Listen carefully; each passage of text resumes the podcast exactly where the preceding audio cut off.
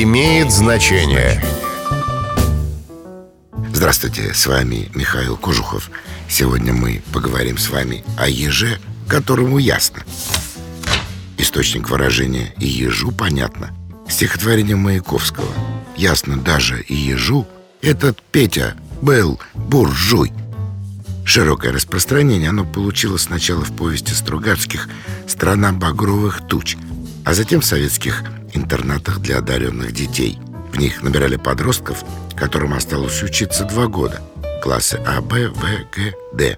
Или один год. Классы Ж, Е и И. Учеников одногодичного потока так и называли «ежи».